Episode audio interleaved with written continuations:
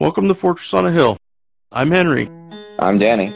I'm Kagan. We're three leftist veterans that aim to expose the reality of the U.S. military's multiple wars abroad and to illuminate the damage military service does to Americans. American presidents throughout U.S. history have used American military and diplomatic power to force regime change of democratically elected governments around the world. Most veterans come from families vested in prior service, and American generals choose their own, ensuring diversity of thought never interferes with American warmongering. How can we stand by and do nothing while our military kills and destroys lives the world over, while telling Americans that all this death and destruction protects them from terrorists when nothing could be more false. Fortress on a Hill aims to change that. Welcome back, listeners, to Fortress on a Hill. Uh, we are keeping going. Biden has been elected, uh, it seems, right? Well, he's been elected. Looks like he'll be president, uh, theoretically. Uh, and wouldn't you know that the problems have not yet been solved, but give it a month, I'm sure they will. But uh, obviously, we've got a thousand more things to talk about. And as even the folks who we talk so much about on that, you know, Joe Biden foreign policy record episode right before the election that, you know, everyone loved and we didn't get any pushback on, none at all, I promise. Uh, you know, we talked so much during that episode about, hey, regardless of where you fall on that, I think it was pretty clear where we did ultimately fall. Um, people like you know Noam Chomsky and Cornel West and these key you know stalwarts of like the progressive movement and sort of anti-militarism where where they fell which is hey like let's get this guy in office who we can maybe work a little bit more around the margins with and then don't take your foot off the gas pedal and no one's ever accused us here of doing that so we we've got a lot more to talk about and a lot more guests. And we've been on an incredible run for really about a year. And it's no different uh, today. Uh, our guest today is uh, Dr. Ben Freeman, who is uh, a, a, colleague and, and, and really, you know, sort of becoming a friend and just collaborator, commiserator over at the Center for International Policy. He is the director of the Foreign Influence Transparency Initiative, over there. And uh, there's a lot of stuff cooking at CIP that we'll talk about. You know, a new blog, the Baraza, just so many reports. And uh, the stuff that Ben is working on and the stuff that's being worked on uh, across the very all the different initiatives and programs over there have been incredibly timely uh, with what's going on. So basic bio stuff. Uh, ben is, like I said, the director of the Foreign Influence Transparency Initiative. Uh, what is what does he do there? Well, in general, he works to expose how foreign governments are influencing U.S. public policy and elections, uh, building upon you know his book, The Foreign Policy Auction, which we'll link to. Uh, really, w- one of the first books to systematically analyze the foreign influence industry in the U.S. And I don't think that gets enough attention, uh, particularly in the mainstream, and particularly if it affects folks uh, besides Trump, right? You know, so the, the, the expansion of that to a broader foreign influence industry is interesting. Uh, before launching that, he was deputy director of the national security program at Third Way. Uh, prior to that, uh, Ben was a national security fellow at the Project on Government Oversight, POGO, uh, and that was 2011 to 13 and uh, you know pogo does amazing work on revolving door and they have they were cut they kind of spun out of uh, cdi center defense information something that one of our other guests ben cohen has been like a big champion of and and trying to recreate and he's you know really really supports the work of pogo. While he was there you know he spearheaded their creation the creation of their foreign influence database uh, and a repository of kind of propaganda distributed by foreign agents, and that had been previously unavailable online, or, or, you know, which is where people get their information. So, you know, very basic background. He got his PhD from Texas A&M. Uh, his dissertation looked at the ability of foreign governments to effectively lobby for economic and military assistance from the U.S. Uh, something that Henry and I have seen kind of in the breach uh, to a certain extent. In fact, uh, Henry, as a military policeman, is kind of the the guy for uh, military assistance on some level and security force assistance. Uh, and then upon graduation from A and M, uh, he taught in the political science department at the Bush School of Government and Public Policy there at A and M. And he's written in a, a whole lot of places, in addition to his mega reports that are just wild, and I wish they would print in full you know, in the New York Times, he writes shorter pieces that have been in the New York Times, Politico, CNN.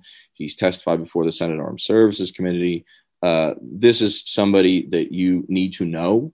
You need to follow on Twitter and uh, and just check out. And I, and I know it's going to be a great conversation. So now that I've flattered you uh, more than you're comfortable with, Ben, thanks for coming on. Danny, thanks so much for having me. I, I, feel like I just want to have you follow me around and give that intro every time I speak somewhere.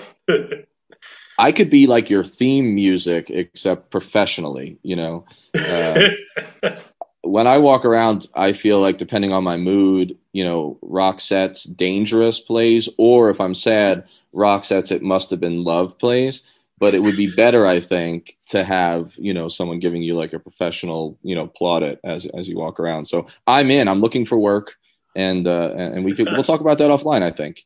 Sounds good. Sounds good. But, but but in all seriousness, thank you for the great intro. I appreciate it. Well, thank you for coming, and uh, you've you've kind of inspired me with uh, your last reports, and we're going to talk about that as we go forward. I've sort of shamelessly plugged and linked to them and, and used it, particularly the think tank report that came out recently. Um, but what we we had like a Zoom call just to talk about some other projects and CIP and moving forward, and then just kind of you know social and discussing things. And, and on that Zoom, we were joking back and forth a whole bunch about the work we do, uh, the beauty of it, the the tragedy of it, you know, the the difficulties and and why we wouldn't have it any other way, and plenty of jokes about how if we you know if we wrote reports that were favorable to Raytheon, we'd probably have bigger houses and and all this. Uh, but I I think that even though it's kind of a cliche on podcasts and interviews to you know say oh tell us your journey, I'm a big believer in human interest, backstory you know how people get to where they are. And so you know if you could kind of just take us from you know you know womb to the not yet tomb and kind of uh, and and that is a Nas reference kiddos okay? Pay attention. Uh you know just tell us your story basically like how, how you got involved in this work why you cared and and and how you got to where you are today. Yeah sure happy to. Um it really begins kind of 20 years ago or so where i I frankly, it, it, it, begins in a place where, where, where somebody who's, you know, now works in, in, in DC in this very political world has no business coming from. Uh, my, my mother literally sells seashells by the seashore. Uh, I'm not even joking. Her name's not Sally, but uh, otherwise, I'm, I'm not. I'm not joking. I'm, I'm from Florida, and my mom uh, owns a shell shop, um, and, and that was kind of the family business growing up. Uh, so, so when I went to college, I went to college to get a business degree. Um, uh, but, but while I was in college, um, the, uh, the, the, tragic events of 9/11 happened, um, and then and then the Iraq War happened. I hadn't taken a political science class uh, in, in, my life, um, but somehow I, I, I, just sort of knew deep down that um, the decision to invade Iraq was was wrong, and I didn't quite know why. Um, and I, I, was one of my, I come from a more conservative area of Florida. Um, and so I was one of the only people I knew that, that, that really disagreed with that decision. Um, and uh, you know, all my friends, of course, were saying, "You don't know what you're talking about, shell guy. You know, go go, go back to the gift shop um, and uh, you, you, know, shut up about politics." And you know, being the nice Florida man that I am, I basically said, uh, "Hold my beer and watch this." Uh, and then I went to grad school for seven years and ended up getting a master's degree uh, in, a PhD in political science. And I, I, I, very much started the, the, my interest in that. You know, was very much sparked by the Iraq War, and a big part of what's ultimately led me to where I am now is is understanding the foreign influence component of the Iraq War. Um, and, that, of course, is is the Saudi lobby, and, and really kind of the genesis of the, of the modern day lobby starts then. Uh, they hired on a firm called Qorvis Communications, which uh, continues to be part of the Saudi lobby to this day. Uh, signed a multi-million dollar contract with them then, uh, and they continue to make millions from the Saudis to this day. Um, and, and, after sort of digging up all that dirt on Qorvis and what was going on with the influence operation related to the Iraq War, uh, I never really turned back from from investigating foreign influence. Uh, I, as you mentioned, Danny, it's what I wrote my dissertation on at Texas A&M. Um, and the good folks at Pogo uh, were, were, were kind enough to hire a uh, an, an, an, ambitious academic nerd to do some more foreign influence work while I was there. Uh, also did some good DoD oversight work there too. Um, but I was able to so, sort of for the first time share kind of a, to a wider audience what I had been finding um, in, in, this really like wild west of foreign influence work because uh, this was well before 2016, um, and I, I, published my book before 2016 too. Um, as as I joked with Danny privately, um, nobody cared, uh, frankly. I'm, I'm, still not sure if my mom and dad read it uh, because foreign influence just wasn't the issue then uh, that it is now. Uh, but of course, then 2016 happens, and suddenly uh, my phone's ringing off the hook, and everybody's very interested in this issue once again.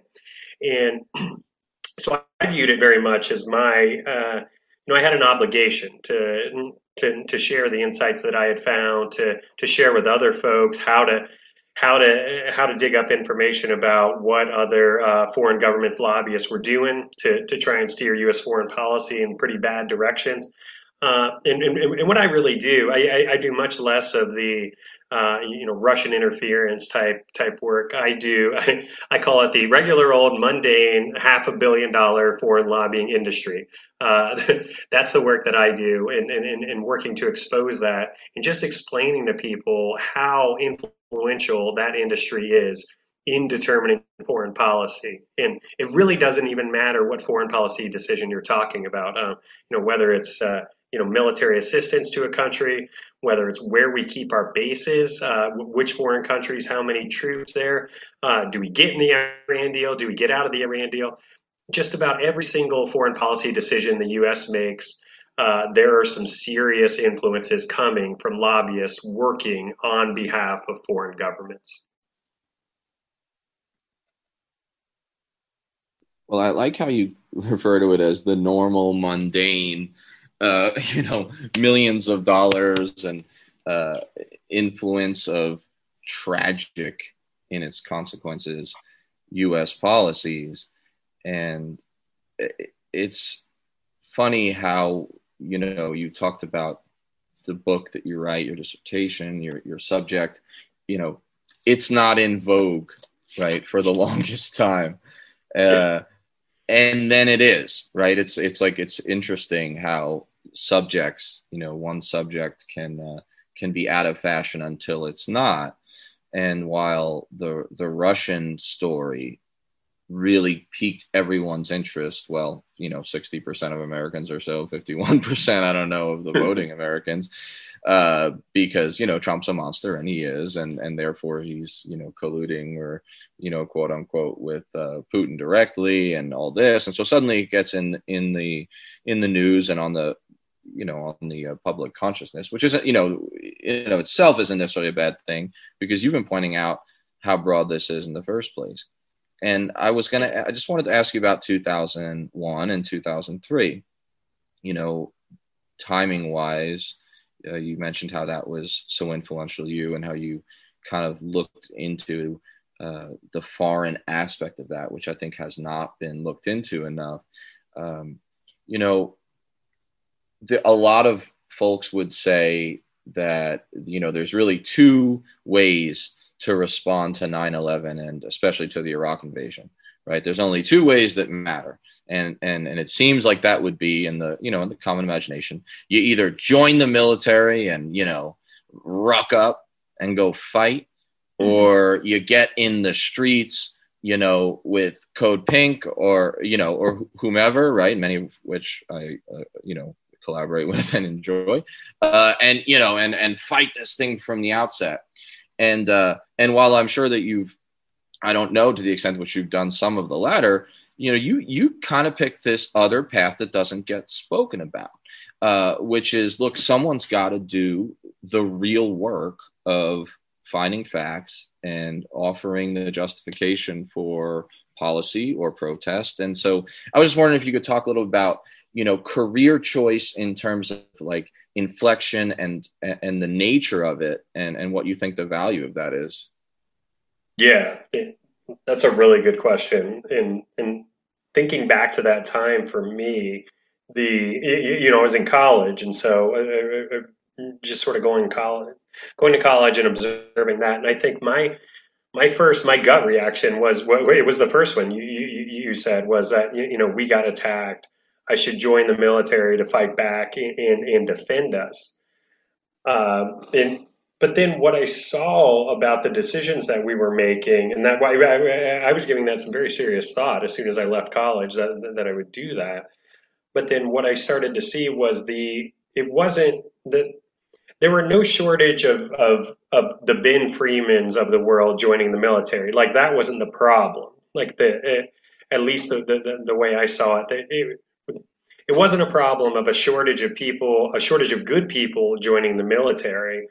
The, the problem was a, a military leadership that would lead us, uh, uh, frankly, astray from uh, fr- from Afghanistan and, and, hunting down Osama bin Laden to to start a war that we had no business starting.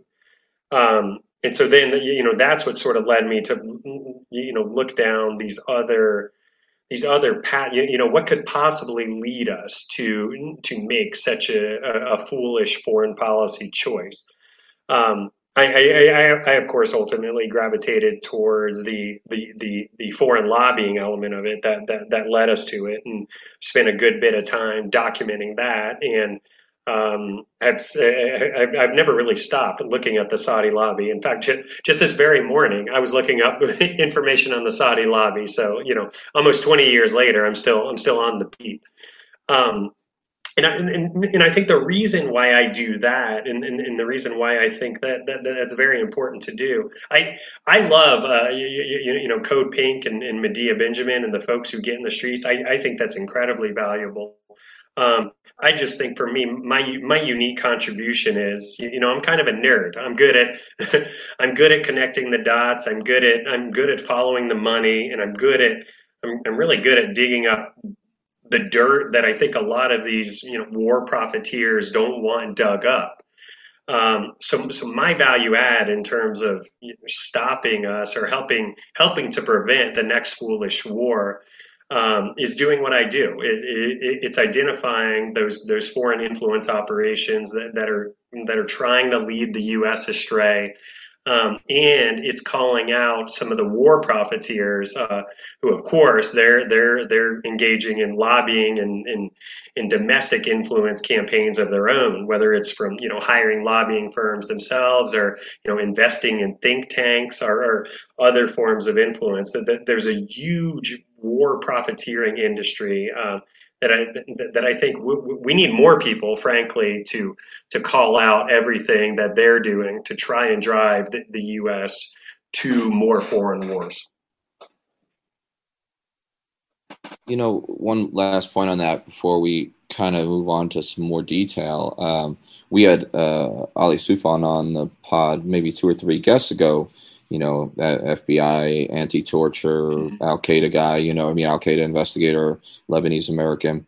And, you know, so in prepping for that, I think me and Henry both like re-looked at the Looming Tower book, the Looming Tower Hulu series, and, you know, uh, uh, other stuff that he's done in either nonfiction or fiction. And one of the things that jumps out uh, in some of his narrative and definitely in the fictional representations or the, you know, fictional representations of the truth is, right after 9-11 this like immediate day of pivot to making getting the saudis out of the country a top priority and uh, right. uh, and so maybe um, you know in you know touching on that or not uh, or pivoting from that you know why, why Saudi Arabia? You know, like, I mean, it, it, sounds so obvious to people who are in the know, but I think that the number of people that are in the know are, are not that high, especially, you know, among some of our listeners, but probably even more so widespread. Like you said, you're still working on the Saudi thing, and there's probably good reason for that. So, like, why Saudi Arabia?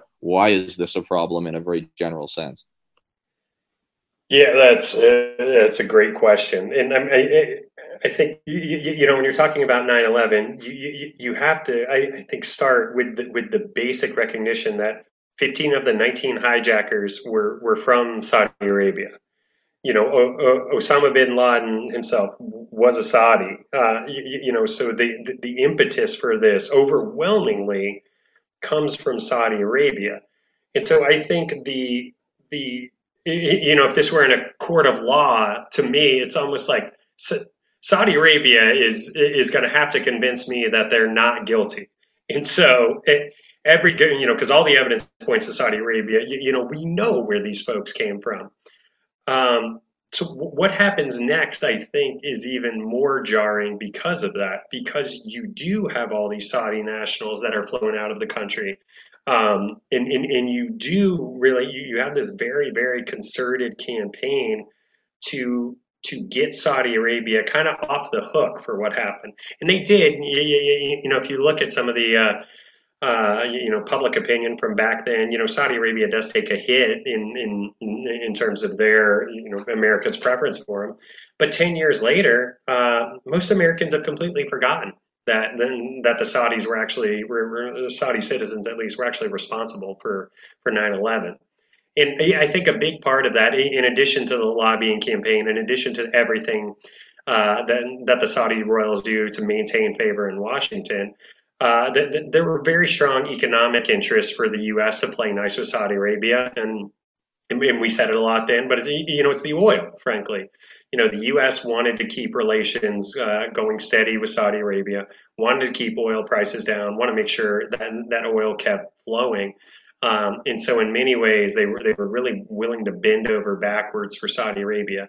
Um, it, it, and frankly, they, they, they haven't stopped. And, and, and, you look at the the Trump administration was the epitome of this, um, just you know bending over backwards uh, to to do everything we could uh, to, to cater to Saudi Arabia, from you know turning a blind eye to the war in Yemen, uh, to increasing arms sales to Saudi Arabia, and, and just Trump going to Saudi Arabia and just really singing the praises of, of a regime that continues to be you know a gross human rights abuser, destabilizing the Middle East with the war in Yemen, uh, Syria too, not to mention there, um, and, and, of course the brutal murder of Jamal Khashoggi.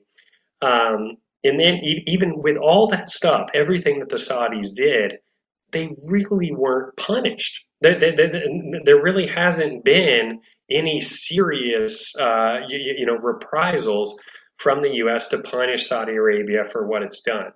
And and I still think the reason I still focus on them is because that that is by and large a product of, of their, frankly, highly successful influence operation that they're still running in America.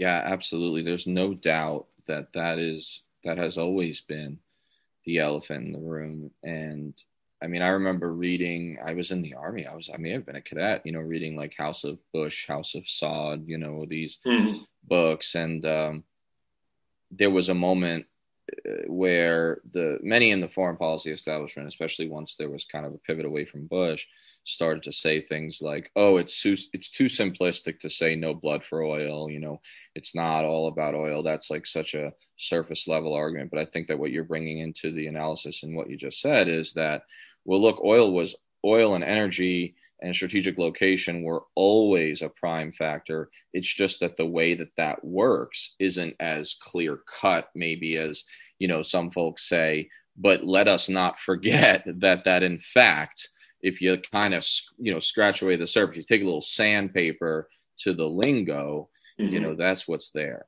And I think that that's right. uh, pretty important. So um, yeah, so uh, Henry, talk us, take us through uh, just you know the your general questions on uh, general foreign policy influence or foreign actor influence because I, I, think this goes so much deeper and of course the saudis will keep coming up but there's so much to it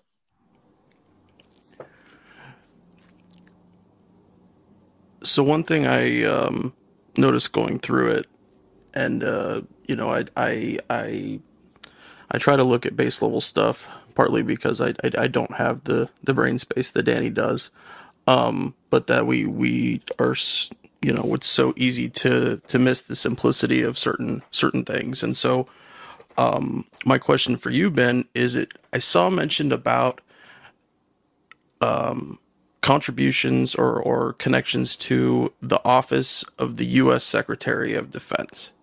And c- could you talk us through that a little bit about like what kind of stuff does the SecDef's office need lobbying for? Need these connections? Need these uh, these kind of strings to pull on?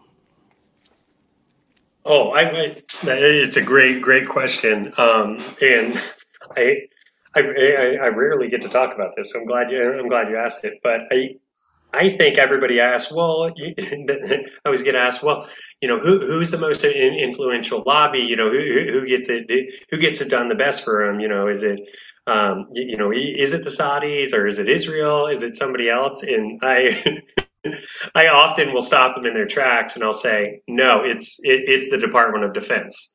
Uh, the, the, Department of Is is by far the best lobbying firm in Washington D.C.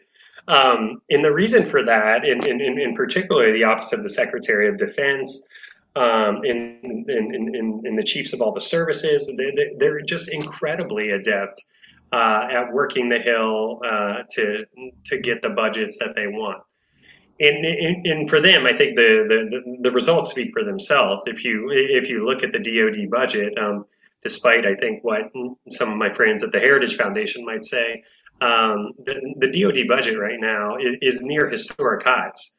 Um, and, and, and, in fact, the, the historic highs were uh, towards the beginning of the Obama administration, you know, 2010, 2011. Uh, were historical highs, but we're close to that still, and yet people are still crying about the DoD budget being low. And a big part of that is that the Secretary of Defense um, and, and, all those folks, uh, you know, policy folks over there, they spend a good bit of time uh, working the Hill, you know, having meetings with folks on the Hill, and it's very. Uh, we, we could have a whole another podcast on, on, and I'd be very curious to hear both of your thoughts on the, the civilian military divide right now.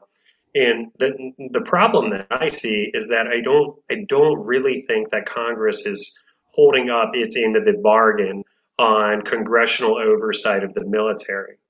What, what I my experience and seeing folks on the Hill is is that they if, if a general says it, they will roll over and believe it hands down even if it's you know something just as ridiculous as the you know the F-35 is perfectly fine and it's not wasting any money.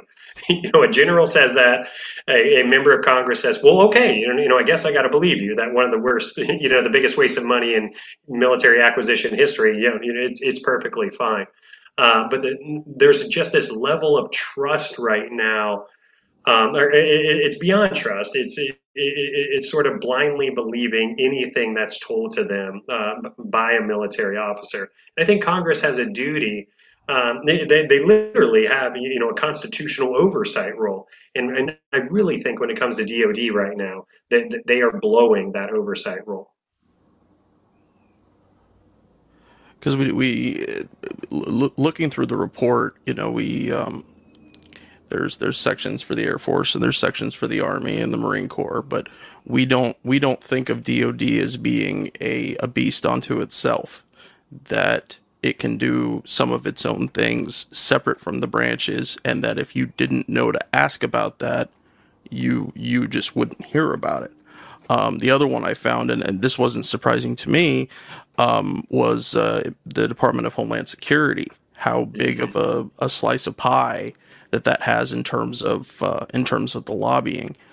Um, so uh, we talked to us a little bit about the nature of funding in terms of that it's all voluntary that the that what we find out from these institutions is what they choose to tell us not what the law says they're required to provide and then i'm sure that goes to your congressional oversight as well Sure. Yeah. Yeah. The um, the, the the Homeland Security funding was was, was absolutely interesting, and um, to to be clear about that funding, the, the the funding they were talking about is going to the um, the the, the think tanks in in uh, a, a, big chunk of that that Homeland Security money um, was going to the the Rand Corporation, and I, imagine a lot of your listeners are, are, familiar with Rand, but for for those who aren't, the Rand Corporation is is effectively it, it's kind of colloquially called the DoD's think tank. Uh, this is a place where folks in the DoD can go to, uh, and, and, and it's it's many parts many many parts of it are, are these these federally funded um, uh, research centers that, that, that are in some cases exclusively funded uh, by the DoD. Um, and, and, they're designed to sort of be like kind of like the the brainiacs for DoD, where where DoD can go to, can pay them some money to do these studies on uh, you, you, just you know, just about anything under the sun, you know, climate change or you know, uh, uh, Arctic security issues, you, you, name it, and Rand's done a, a study on it. Um, and, and, they're good studies. I, I, I, find little fault with with the studies that, that Rand conducts, uh, whether it's for DoD or whether it's for the, the, the Department of Homeland Security. They're good. Uh, they're good objective researchers, I think. Um, but at the end of the the day, there's a sort of uh, there's a sort of selection bias coming in about which studies that they'll do. Um, in, in, in, other words, DoD is only going to pay for certain kinds of studies. And so e- even if the work itself is, you know, purely objective and, and it's good, it's unbiased, um, there's a built-in bias in that, uh, you, you, know, us peaceniks, we already mentioned Code Pink earlier, uh, you know, Medea Benjamin is not funding too many RAND studies. I don't know. I would be surprised if she's ever funded a single uh, RAND study. Uh, so, so, so, there's this inherent bias built in where you, you're not having, you know, pacifists uh, that, that, that are funding studies or, or that are driving um, the the research agenda for for these think tanks. And, and, and Rand's the epitome of it. Um, but but some of the other think tanks are right in there too you know whether it's you know, some of the ones that got less funding than RAND did, you know, the Center for New American Security, uh, uh, or CSIS, the Center for Strategic and International Studies, uh, that they both got millions of dollars too from uh, the U.S. government and defense contractors.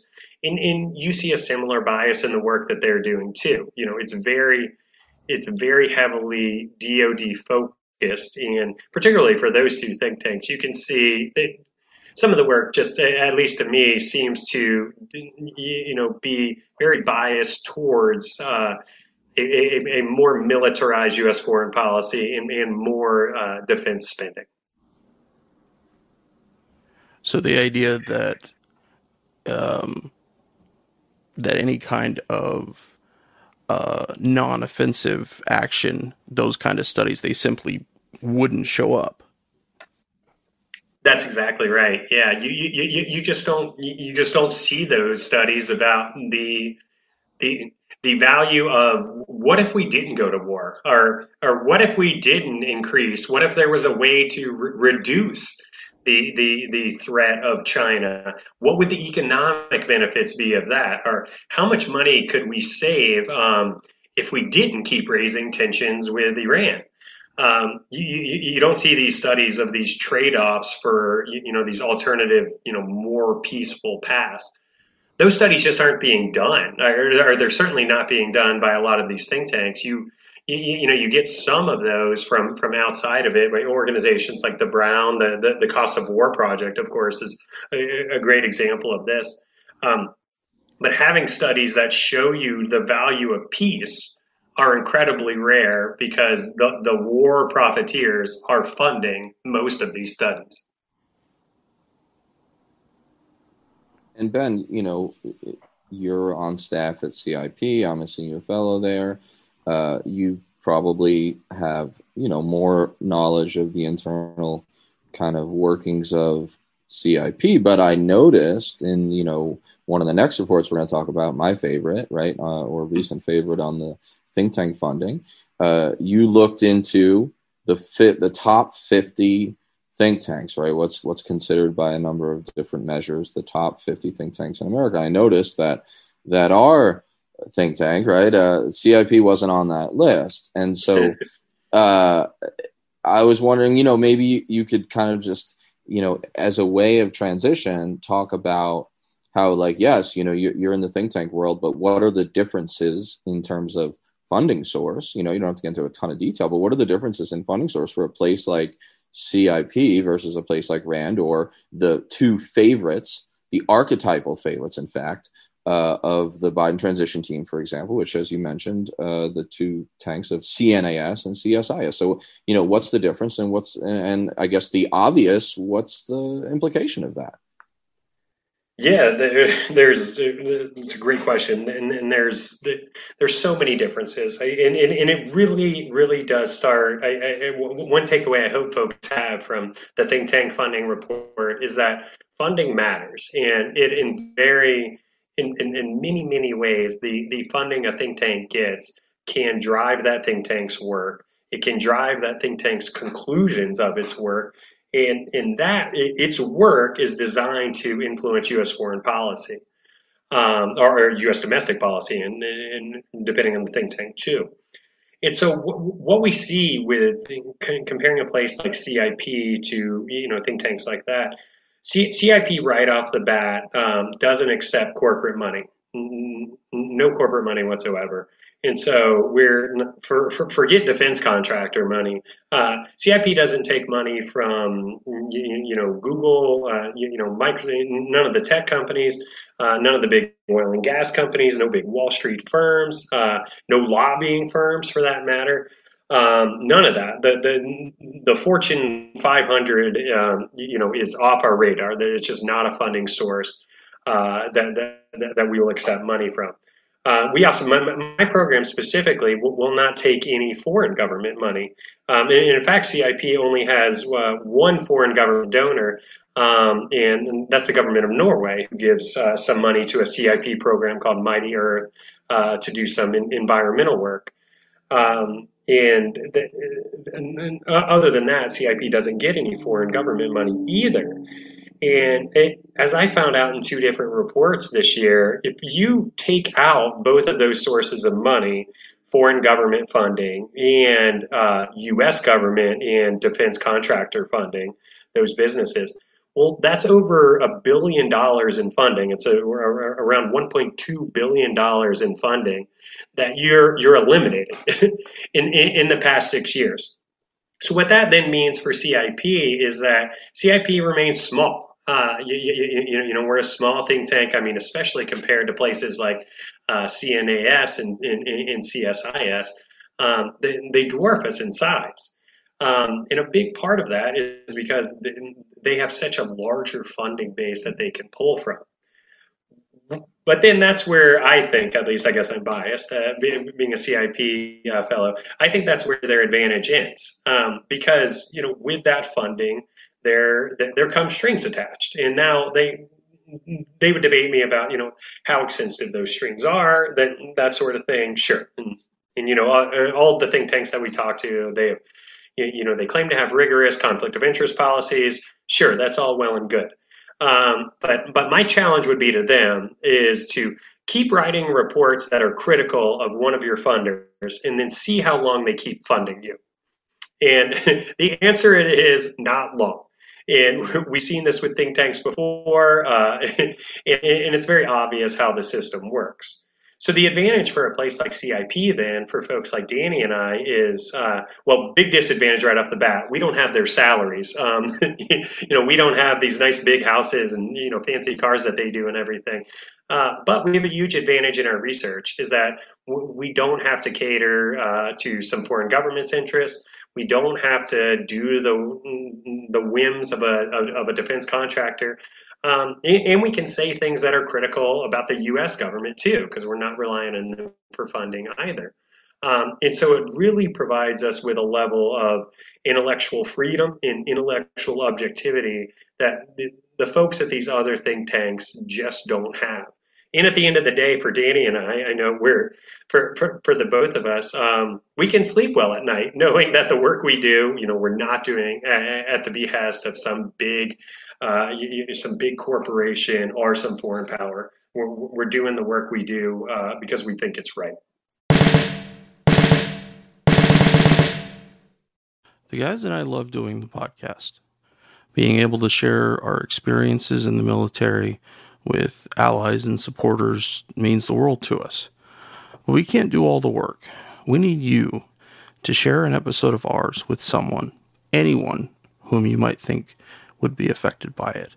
Young people looking to join the military or parents advocating for one, conscientious citizens who care about the violence the U.S. wages in their name, advocates for women and people of color who understand the harsh environment the military creates for minorities and inflicts on minorities across the globe, and anyone else you think it might affect, please take a moment and share this with them. Our podcast is supported in a few different ways. First, there's Patreon, where we're blessed to have an array of wonderful supporters, helping the guys and I pay for some of the podcast expenses. Those who contribute $10 a month or more will be mentioned right here as an honorary producer, helping keep you, our listeners, stocked with new episodes. But you don't have to contribute $10 a month to help us. For as little as a dollar a month, you can help keep us going, paying for hosting and storage fees, transcribing old and new episodes, promoting and expanding the podcast, and more I'm sure I can't think of at the moment. So let's bring out our honorary producers, and they are Will Arenz, Fahim Shirazi, James O'Barr, Adam Bellows, Eric Phillips, Paul Appel, Julie Dupree, Thomas Benson, Emma P., Janet Hanson, Tristan Oliver, Daniel Fleming, Michael Karen, Jason, Zach H., Ren Jacob, and the Status Quo podcast. Your contributions are wonderfully helpful to us. Thank you so much. However, if Patreon isn't your style, you can contribute directly to us through PayPal at paypal.me forward slash fortress on a hill. Or please check out our awesome store on spreadshirt.com for some great Fortress merch. The link is in the show notes. And now, let's get back to the podcast.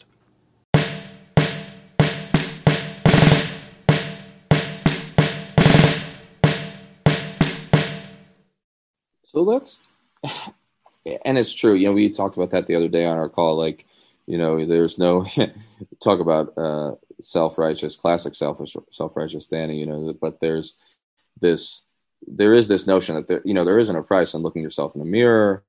Can't put a price on price on that. But also, even just in the practical sense, I mean, I've found, and I imagine you have too, that there's a there's solace and and there's benefit personally to the you know independence of like knowing that you don't have to couch everything you write and everything you say mm-hmm. even if it's indirectly through concern that man you know maybe this is going to upset the bosses because they may not say it but the bosses are you know linked to these folks, not just financially, but maybe like professionally, socially, cocktail party wise, you know. Uh. As Kelley Vlahos wrote about, like the people who were putting together the surge uh, in uh, in Afghanistan, many of whom are uh, about to re-enter the administration. Uh, she talked about going to a party, a, a, cocktail party of like generals and these civilian national security officials, and she re- referred to the to the the women as uh, hawks who were in smart skirts, you know. But you know, I love that line, and Scott Horton quotes it all the time. But uh, you know, there there's there's something to that, and and I think what you're talking about here is that there there are direct and there are indirect ramifications to that funding.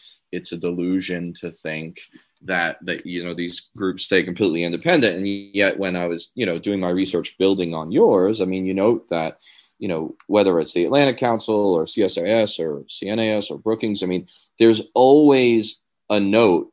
And I think you've probably, and I think you've said you've sort of received things like this from their public affairs officials, but, you know, correct me if I'm wrong, that, mm-hmm. oh, no, no, no, like, regardless of funding, like, we are completely, like, scholarly and independent. And it's almost like the lady doth protest too much a bit. And, and I think this is interesting. So I guess pivoting now, I mean, your report is, and we're going to link to it, you know, your report is just un, unflinching in its uh, in its statistics, in its evidence. I mean, it's so careful about making sure that everything's right. I mean, you tack towards the side of caution and the low estimates and all this. Mm-hmm. And and I love that, right? I'm a researcher too. I mean, it's like my favorite thing to do is go on like a Wikipedia spiral, but with real sources, uh, mm-hmm. which is how people like you and I end up in this work. But what you know, in practice, and you do a little of this in the report, and I know you've done it in articles. In practice, you know, whether anecdotally or generally, what does this look like? What does the influence look like? How does it affect the bottom line of policy and what is done in the name, whether we know it or think about it or not, in the name of the American people? Yeah, the the the thing about the funding and, and, and going through and looking at, at all of it, and then and, and that's really where, really where we started with, with this report, and in the preceding the the the prequel, I guess, on, on foreign funding of think tanks uh, was a very similar approach. We started by saying we we just want to get the money. We want to we want to for the for for the first time we we want to add up all this money and, and we want to we want to get it from all the sources we can and, and, and, that included me sending some pretty nice emails i thought to, to these think tanks and you know asking them if the information we had was correct um, and if you know they had more information to, to, to provide and you know getting confirmation of all this stuff. Um, and it might surprise folks I, I, I did have some you know pretty good conversations with uh, with some folks at think tanks, of, you know, about their funding and, and about these issues too, to, to, to sort of get their side of the story but we really started we wanted to have we wanted to know that we had the best available data out there uh, on these top 50 think tanks. And I, I, I feel very confident that we did. And i feel very confident because uh, in, in the case of both reports i got from uh, from communications directors at those think tanks who were angry emails that said, you know, you claim in your report that we get funding from, you know, XYZ country or, or this defense contractor or that, you know, we, we, don't have any records of that. You know, where are you pulling this information from? Uh, and then I, I, send I send back a very polite email that says, well, you know, he, he, here's our source from it, and that source is your website, and, and, or it's in your own annual report. It's on page you know 43, and you know here here's the exact uh, digits that we found. So we, in many cases, we were able to provide these think tanks with I think even more transparency than than they they knew that they had. Um, so starting it from that point to us was was incredibly important um, because then we could do what was actually my favorite part about it is trying to connect the dots with this. So once we had the funding, then we went back and took a real hard hard look at what did these think tanks do? What, what did they do that was you know related to some of these funders? What what, what did they put out that might have been of interest to them? Um, and almost to a to to a think tank, we found that we always found evidence of reports that, that, that seemed, you know, overwhelmingly to to side with the funders' interest, and you know w- whether that was, you know, recommending uh, arms sales to a foreign government that that had funded them, or whether that was recommending uh, buying more of a weapon that a defense contractor who funds them uh, manufactures uh, we, we found some very, very clear linkages. We, we thought, or you, you, know, you can call them coincidental, whatever you want, uh, but to us, it seemed very clear that the, the, the thrust of the reports coming out of think tanks does appear to be very much in line with the funding that those think tanks are getting. And this is true. We, we, we put out a series of op-eds, and I know you, you have too, Danny, on everything from um, the ICBM lobby, ICBM manufacturers, and you know the nuclear modernization. You know, a lot of the think tanks that are advocating for that, you know, they're funded by the exact same defense contractors that are going to benefit from it. Um, when it comes to arms sales to to foreign countries, if you see a think tank really out there advocating for it, uh, chances are they're getting some funding from that very government that's going to be the recipient of that arms sale. So it, it, again, it really didn't. To go back to my very opening comments, it, it it really doesn't matter what the foreign policy issue is. Chances are there there is there is funding behind it that's that's driving that U.S. foreign policy in that direction, um, and that may have nothing to do with whatever the U.S. national security interest is. This is purely in the interest of, of those paymasters. So I think this is important, and one of the things that struck me about the think tank report, especially as I as I read it, sort of repeatedly, actually, was that you know there's um, there's a real connection between foreign influence and defense contractor influence and U.S. government influence uh, on these issues. And I think you really raised that very well in this particular report because they're not discrete, and most things rarely are discrete. And and I started looking uh, largely motivated by this report, which really just was perfectly timed. I mean, uh, I don't know if you had some sort of like insider knowledge, you know, uh, or you, you know, or any of that, but I mean, it's unbelievable because as this team gets uh, announced, you know, as this team gets announced from Biden, it's like you couldn't have built it any better because the the very think tanks that you're looking at, right? So CNAS and CSIS are the second and sixth, right? I believe from your report, the second and sixth highest recipients of U.S. government and defense contractor funding. And then, you know, I started digging into Michelle Flournoy because you know I'm a little bit obsessed with the uh, the Biden bros and sisters coming in, and you know you find out in you know open source reporting from a number of different sources that you know the odds-on favorite for Secretary of Defense was exchanging emails with like the UAE ambassador, pitching a project to you know write a report on whether the you know, to the extent to which the U.S. should follow the non-binding multilateral kind of control agreement on drones and missile technology and then, of course, wouldn't you know, CNAS receives his 250K on the report that argues for amending the agreement to allow, you know, the UAE to buy these drones. And then, of course, the Trump administration, which is supposedly the sworn enemy of Flournoy and Company, you know, does this very thing.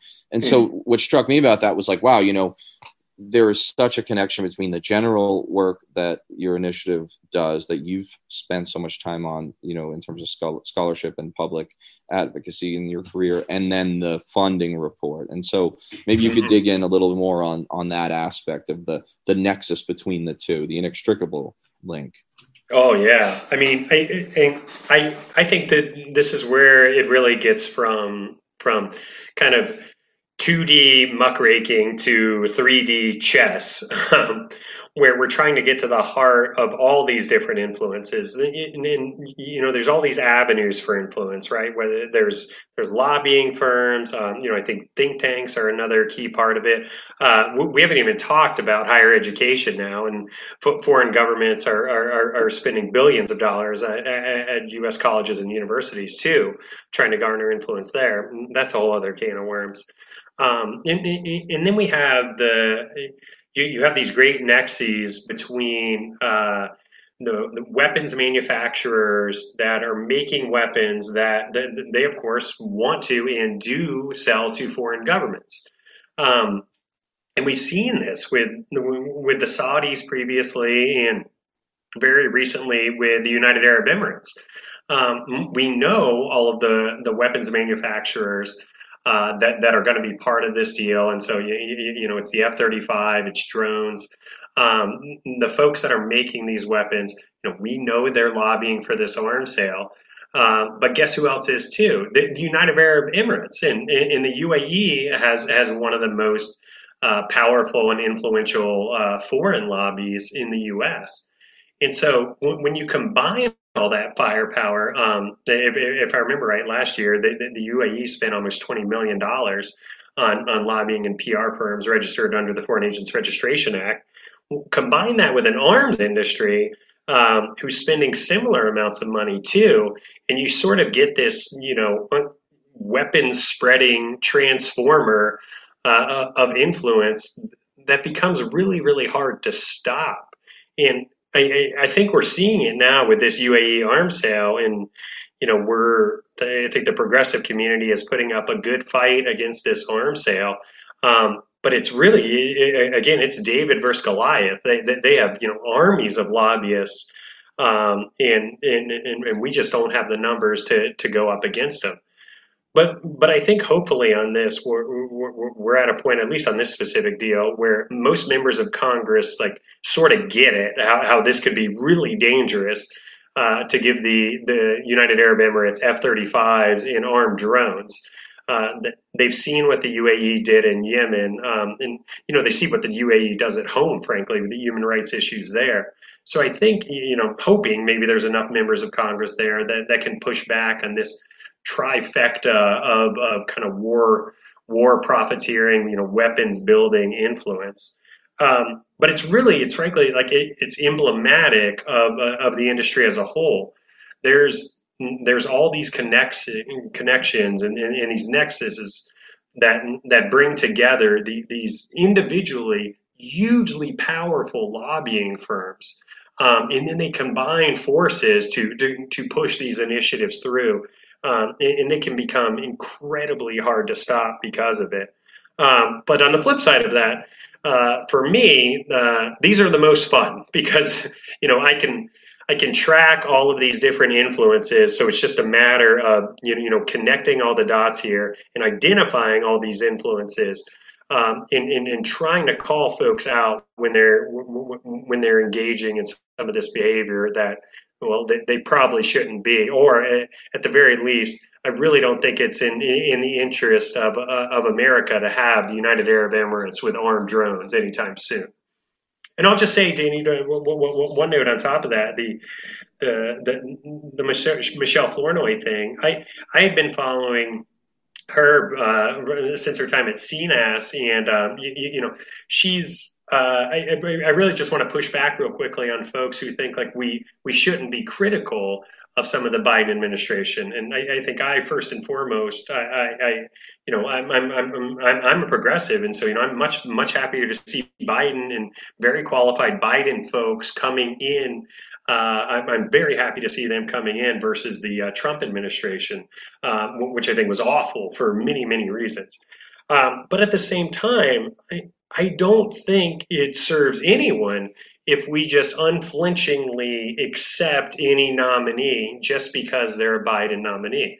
I, I, think it's very important for folks to to take a long, hard look at these folks' qualifications, and many of them are very, very qualified too.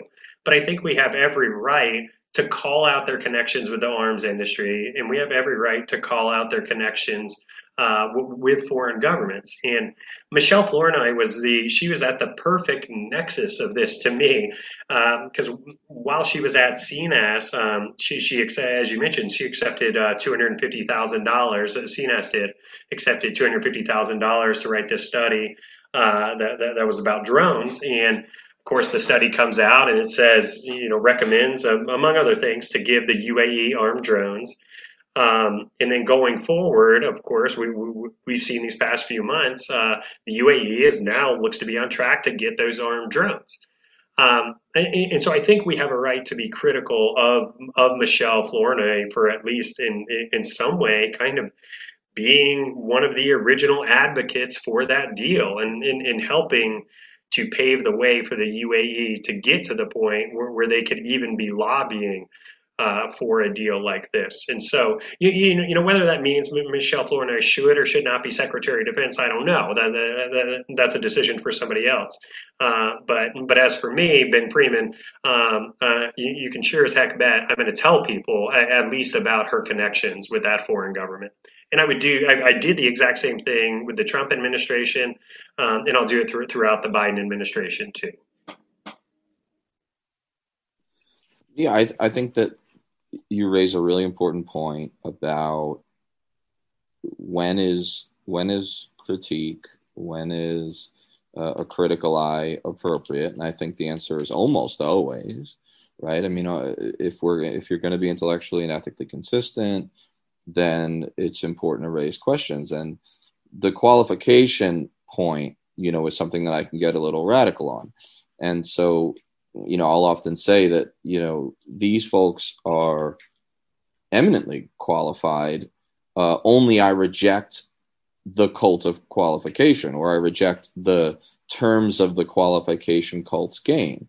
You know, in other words, like I'm I'm concerned, and this is personal opinion, I'm interested in your thoughts on it. I'm concerned by the notion that uh, previous complicity and some often largely nefarious actions uh, even if they are, you know, a gradation below uh, certain Bush ones, uh, some Trump ones, or most Bush ones, some Trump ones, uh, even if they're preferable in a comparative sense when we talk lesser evils, the idea that there aren't other qualified, if we change the terms of that discussion, that there aren't other qualified figures who could serve uh, in the National Security Council, uh, Secretary of Defense, Secretary of State, who who don't have this uh, this taint, right? And and and the sad truth is maybe there really aren't that many.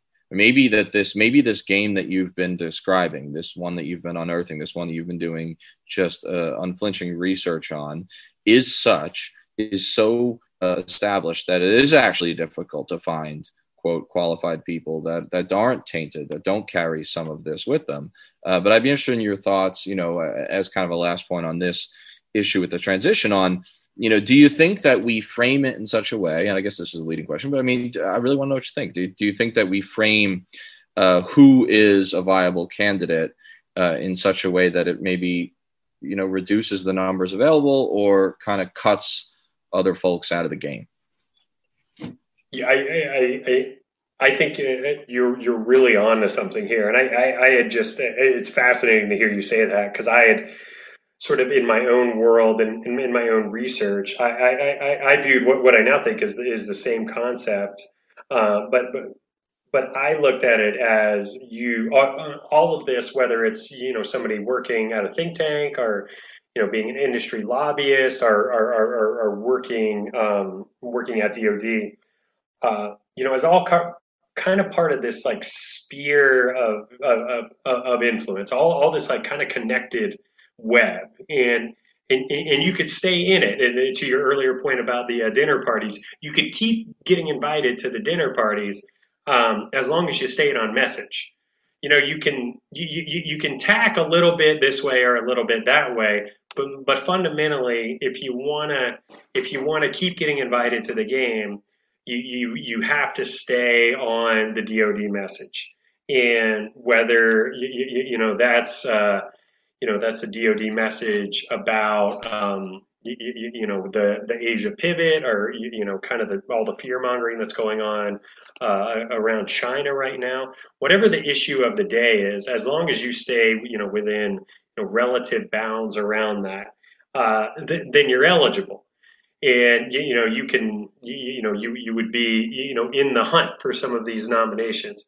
Um, but I think you're exactly right that if you if if you get outside of that frame and, and you start questioning some of uh, questioning some of these things, you know, offering you know alternative approaches to U.S. foreign policy, more frankly, more peaceful foreign policies that that don't require as much DoD spending would would reduce uh, the revenue that defense contractors are getting uh, you, you, start recommending things like that, and you, you can watch your dinner invites uh, go down to nothing, and, and literally your ticket to the party will go away, and, and, and, that will certainly mean that they won't consider you for uh, any of these political appointments.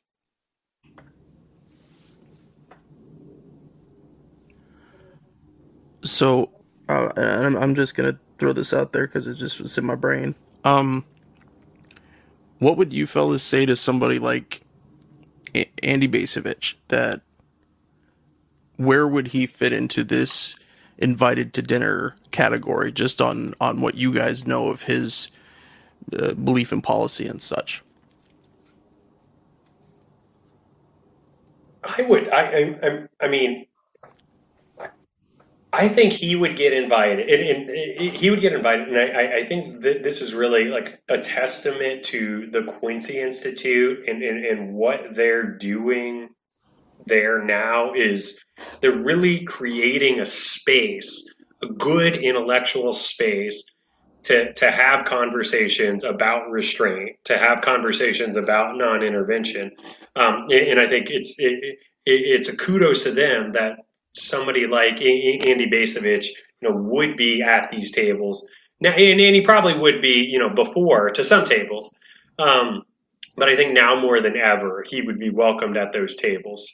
And, and, I think still too, the, the, the Cato Institute is still doing some great work on uh, you know having these conversations, you know, about restraint, about non-intervention. Um, they're in you know in some ways they, they are their own tables, but you know, you know th- there are maybe some exceptions out there. Well, I I I've got it. I've got the team. You know, Biden says that he wants a uh, a bit of a bipartisan unity government, right? He wants uh, experienced technocrats and practitioners. I've got it now, right?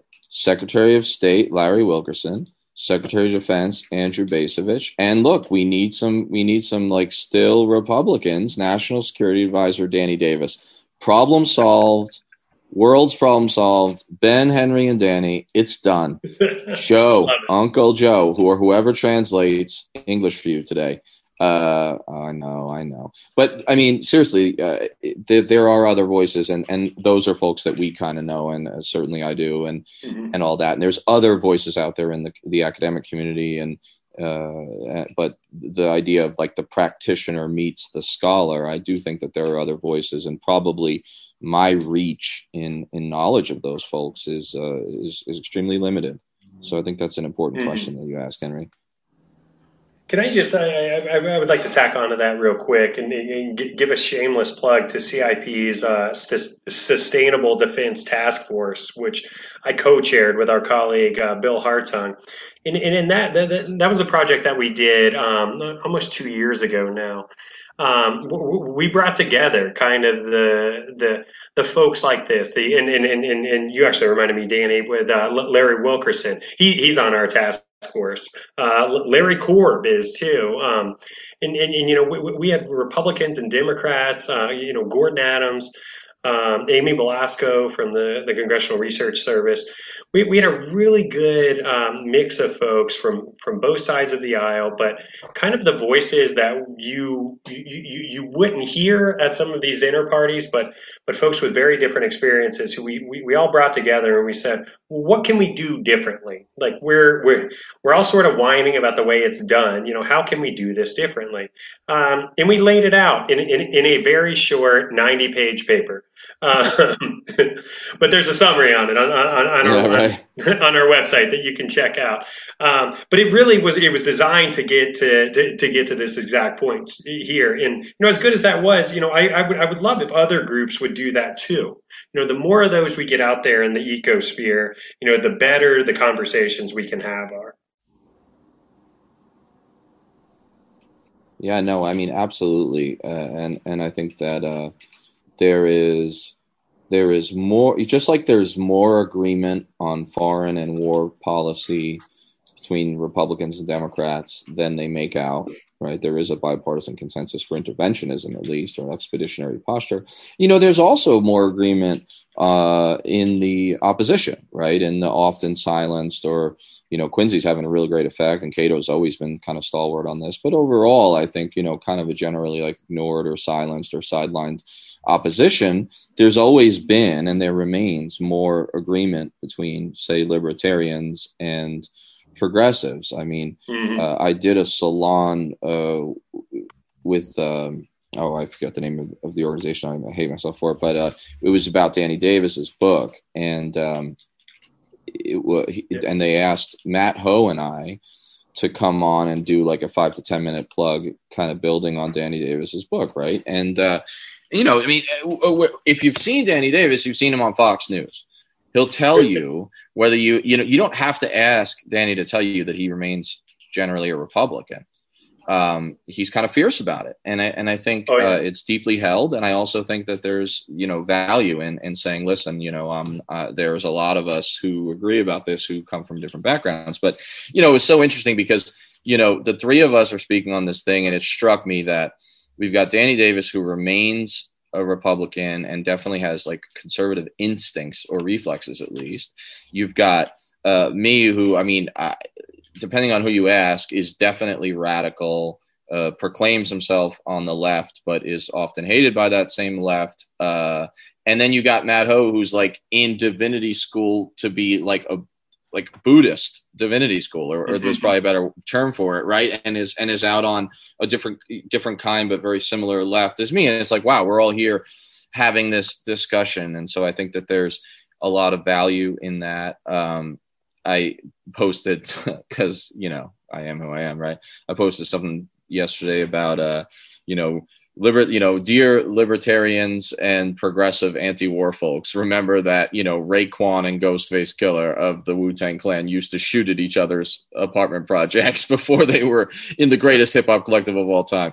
You know, uh, this is important, and and I think that in the scholarly community, it's it's a it's a credit to CIP, of course, that there's there are folks that are advising and involved and invited to the table who come from these variety of backgrounds. And, you know, for one last kind of pivot and, and a plug, but like an important plug, I think that your work in general shows we're not talking necessarily about like a, a political kind of spectrum per se, although I think it's largely completely not uh, apolitical. It's mostly factual, regardless of your own personal views. But the mm-hmm. breadth the I mean the depth of the reports is obvious. And you talked about 90 pages in that last one. I mean the the think tank report is you know uh, dozens of pages, but breadth of topics. You know, I mean obviously you do foreign influence transparency stuff. You've done a lot of focus on Saudi Arabia, but you know the latest report that really dropped like four or five days ago since we're recording today on the 24th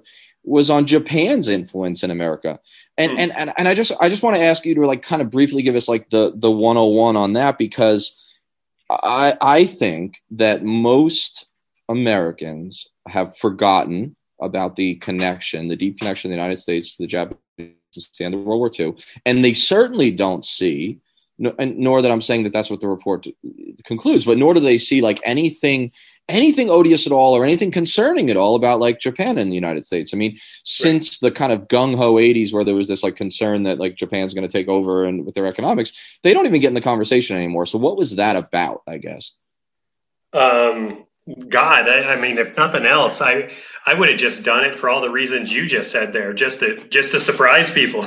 That's all the motivation I need. Um, but all jokes aside on that, the the I, I, I think it is kind of for that reason too that that that, that folks in, in the in, in in the fray of you know worrying about Russian influence, worrying about Chinese influence, which we should be very very much worried about. I agree with all that, um, but I think we, we we've gotten you know maybe a little too focused on them. Um, and, and, we've forgotten that some of these other countries, you know, who, who, we can we consider allies, we consider to be our friends, um, and, and, heck, Saudi Arabia and the UAE would fall into that category too, um, and, Japan even next level up. The, these countries too, our, our, allies, sometimes they can lead us astray too. Um, in, in their interest, just because they're our allies doesn't mean their interests are always in line with our interests. And another thing about Japan too, and and, and I'll, I'll, I'll give a spoiler to your or a little uh, teaser to your readers uh, or your listeners that our next report is actually on South Korea. And, and, and the reason we wanted to take a look at both of them year in and year out, those two countries are actually the biggest spenders uh, when it comes to foreign lobbying in the U.S.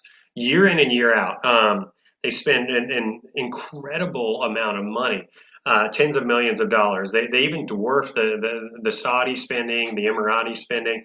Qataris, it's not even close. Japan and South Korea are, are far and away ahead. And, and, for Japan, what we what we found in the Japan report was this this huge lobbying operation.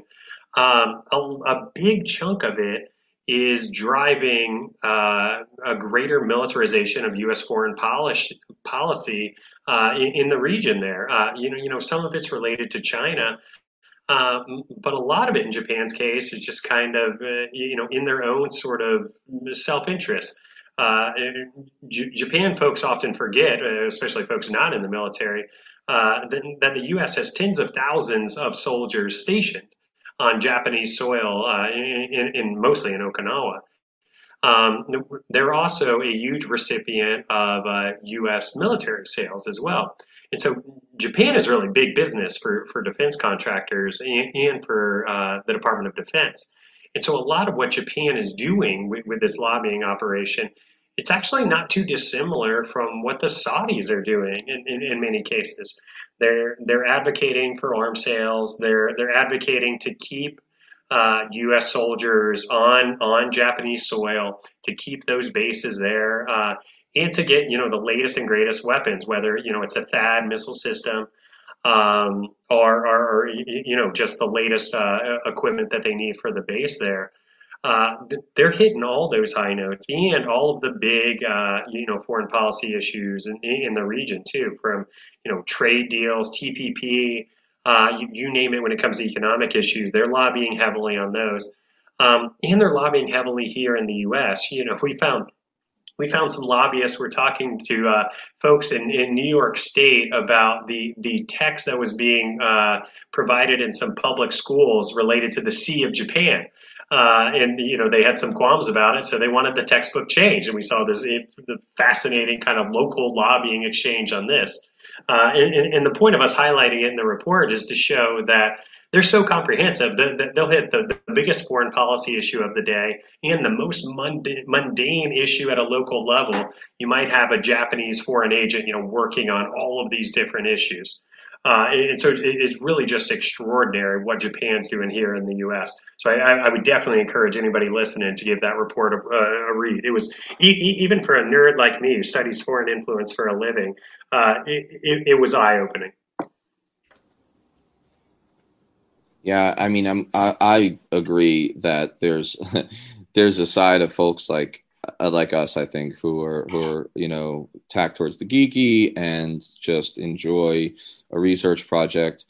There is a like there's a tendency to be like, wow, there's there's there's value in just the knowing and also in the surprising and kind of poking.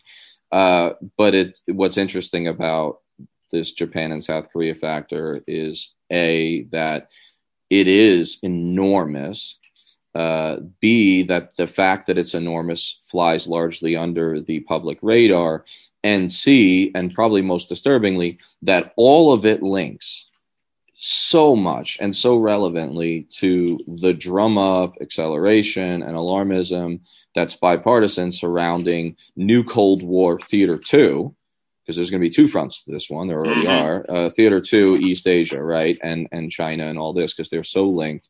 And so you've managed in your last two reports if i can blow a little smoke up your intellectual ass i mean you've managed in the in the last two reports to basically show us uh, that from you know washington's headquartered corridors of the defense and military government industry to the princely capitals of arab autocrats and all the way on to the korean peninsula and you know the japanese archipelago that that this is a, a systemic uh, problem or at least a systemic issue, one that requires attention. And I really do think that someone could could read your just your last three, four, five reports, and it would provide essentially a treasure trove for authors of columns of books to kind of go off of. And so we're gonna we're gonna link uh, definitely to the last two, uh, as well as, of course, just to your you know bio page at CIP, which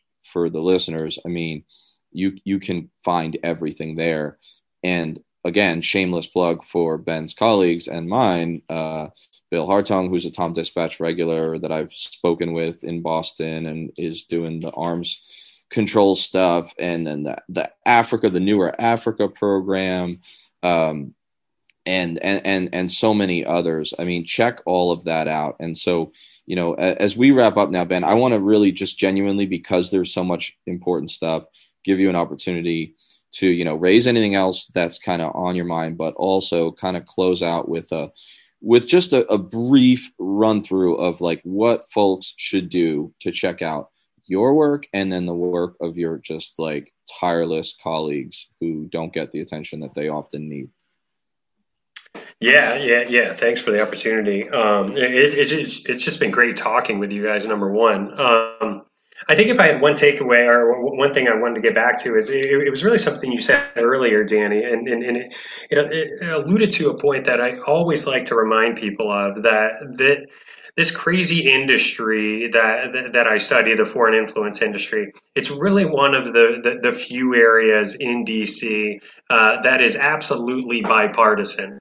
Um, the both in terms of the, the, the targets of the influence, the we when, in all these reports I've mentioned, whether it's in Japan, Saudi Arabia, Qatar, we see we see these lobbyists uh, that are working for foreign governments. They contact Democrats and Republicans uh, with just about equal frequency. Uh, the, the, lobbyists themselves, the, the, many of these folks are, are revolving door folks, um, and, and, so they're they're both Republicans and Democrats too. Um, for example, I was I was taking a hard look at Egypt today, uh, and there's a firm, uh, Brownstein Hyatt uh, Farber Schreck, that that just started representing uh, the government of Egypt. Uh, in the two people that are heading up this operation, uh, one is former Congressman Ed Royce, a, a, Republican from California, and the, his co-lead on it is Nancy Pelosi's former chief of staff. Uh, so if that's not bipartisanship in Washington, uh, I, I, don't know what is. So I assure you, if you're a partisan, uh, there is you you can find some muck in our reports to go after the other side. Uh, or, or, if you just think both sides are corrupt, uh, read any of any of our reports, and it will confirm that suspicion because it very much is both sides that, that, that are hard at work in, in this foreign influence field. And in terms of where you can track this down, go check out our website, please. Uh, you can find Danny's work there too uh, at internationalpolicy.org. Um, and my program there is the Foreign Influence Transparency Initiative. You can check out all our reports there. Our most recent one, the uh, the on the Japan lobby, uh, the one before that on U.S. government defense contractor funding of think tanks. There's the foreign funding of think tanks there. There's the Qatar lobby, Saudi lobby, UAE lobby. Uh, we got all kinds of lobbies, uh, uh, hotel lobbies maybe. Uh, but but you can find all our great work there. Uh, and you can find me on Twitter at Ben Freeman DC too. Uh, and, and, if I can help with any of the work that folks are doing out there, I, would be happy to. We, we got more information than we know what to do with, frankly. Yeah, Ben, thanks for that. And you know, we're going to link to some of the key things. do check it out. Um, you know, follow Ben on Twitter. Check out the site check out the other scholars and uh, let this be for you. Hopefully what it's largely been for me which is just you know a portal into uh, so much more right? So because all of these different programs at cip they link to each other they're related. Um, finding one scholar leads you to another. You'll start on cip and you'll end up in a million other places because there's so many important folks doing this work. And the more we can do to foreground it, the better. So, Ben, I just want to thank you again for coming on. It's been a great chat. I knew it would be. I was looking forward to it, especially after we spoke, uh, you know, right up to both of our meetings and a little late last time we chatted over Zoom. And, uh, you know, thanks for coming on Fortress on a Hill. I know we're going to have you back if you're willing, because I know you're going to raise reports that are just, and, and op-eds and stuff too, that are, that are just so relevant. And, uh, you know, it's just it's just nice talking to you because of your scholarship and just uh, just general character and uh, good dudeness, for lack of a better word. So thanks again. Hey, thanks a lot, Danny, and thanks Henry for having me on, man. This has been great. I'd love to come back on. Yeah, great to talk to you, Ben. All right. Well, listeners, keep uh, keep an eye out. We've got some more folks coming on. We've got uh, Vince Emanuel from Park Media. We're bringing Tom Secker back. Uh, uh, I'm actively recruiting uh, Ben Norton from Moderate Rebels. The guest list is uh, is just going to churn on from here. Roxanne Dunbar Ortiz coming back again to talk some Indigenous history and everything else. So uh, stay tuned, keep following us, check out Patreon, and uh, thanks for listening. We're on Twitter at Fortress on a Hill and also at Facebook.com at Fortress on a Hill. You can find our main blog page and our full collection of episodes at www.fortressonahill.com. iTunes, Stitcher, Google Podcasts, Patreon, Spotify. You name it, almost anywhere you listen, we're already waiting for you. And hey, we're always in the market for more Patreon supporters. Please consider becoming a patron at patreon.com. And if you're not into giving us a monthly payment, think about giving us a couple bucks on PayPal. The link is in the show notes. Skepticism is one's best armor. Never forget it. We'll see you next time. And listen to my song. I hope you'll pay attention. I will not be.